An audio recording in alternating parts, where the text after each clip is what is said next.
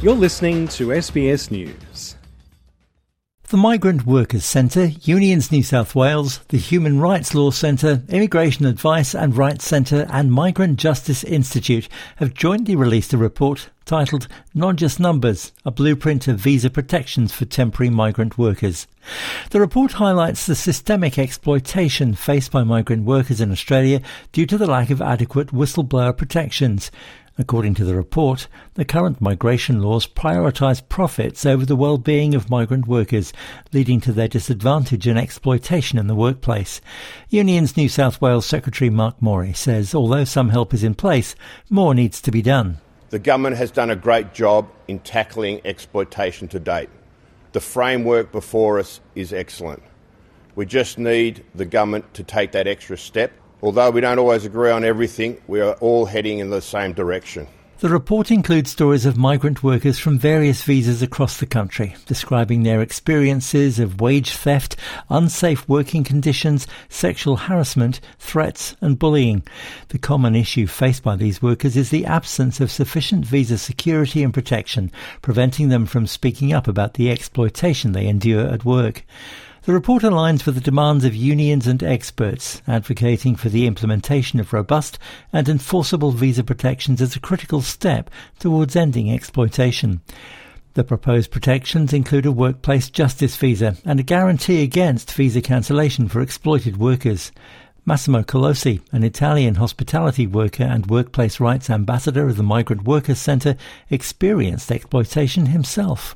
So the first restaurant I worked in uh, when I arrived in Melbourne in 2016, uh, I was getting paid way below the award rate, uh, and superannuation wasn't getting paid into my account.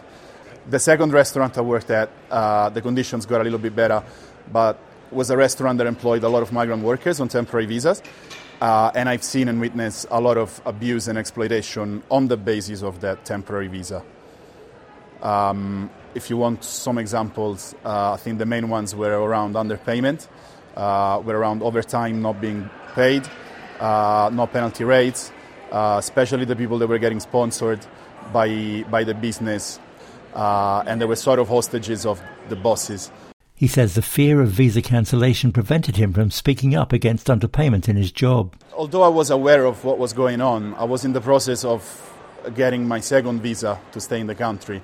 Uh, and the fear of me speaking up could lead to cancellation or issues with the approval of my visa, and the final outcome uh, led me not to speak up. Um, and I found the same behavior in all of the migrant workers that I met and I work with throughout these years. Um, that's the main reason is the fear that ultimately they have to leave the country, and this is the country that they call home. Sanmati Verma, managing lawyer at the Human Rights Law Centre, says that the risk of visa cancellation has been a significant deterrent for migrant workers to act against exploitation. Since the 7 Eleven wages scandal almost a decade ago, we've known that the risk of visa cancellation keeps migrant workers in exploitative jobs and prevents them from speaking out about exploitation at work.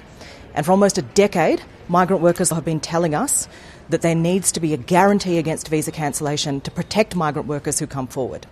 We need to protect migrant workers who step forward in the strongest possible terms. The Minister and the Government have the power today to create those protections against cancellation in the Migration Act, um, and we're asking the government to take that critical step with us. Matt Kunkel of the Migrant Workers Centre says insecurity and uncertainty are inherent in the migration system, and it's unconscionable that the Australian visa system forces migrant workers to choose between being treated fairly at work and their ability to stay in Australia. Temporary workers are not just numbers, and they all have an Australian story to tell. And at the moment, that's a story of inequality, exploitation, and poor treatment in the workplace. And we need to do much more about it. This report that we're releasing today has some of those stories. They are just a few stories of the many hundreds of thousands of temporary migrants in this country. There are a number of key recommendations, including safeguarding workers against visa cancellation if they've had their rights breached at work. Other measures include a workplace justice visa that would allow workers to remain in Australia with a secure visa while pursuing action against an employer. In June of this year, the Albanese government committed to introducing new laws designed to stop the exploitation of migrant workers. They include increased penalties and a ban on employers who have exploited migrants from hiring people on temporary visas.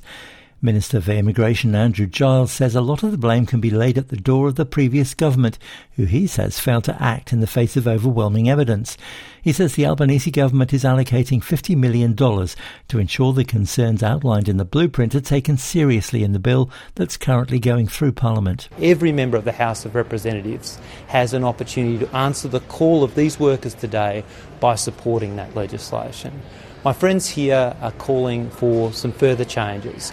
I think these calls aren't dramatically different from the approach the government's taking. We've been listening to them about it, but I think what we recognise is it's critically important to address the vulnerability that anyone on a contingent visa has. He says the government is already taking action.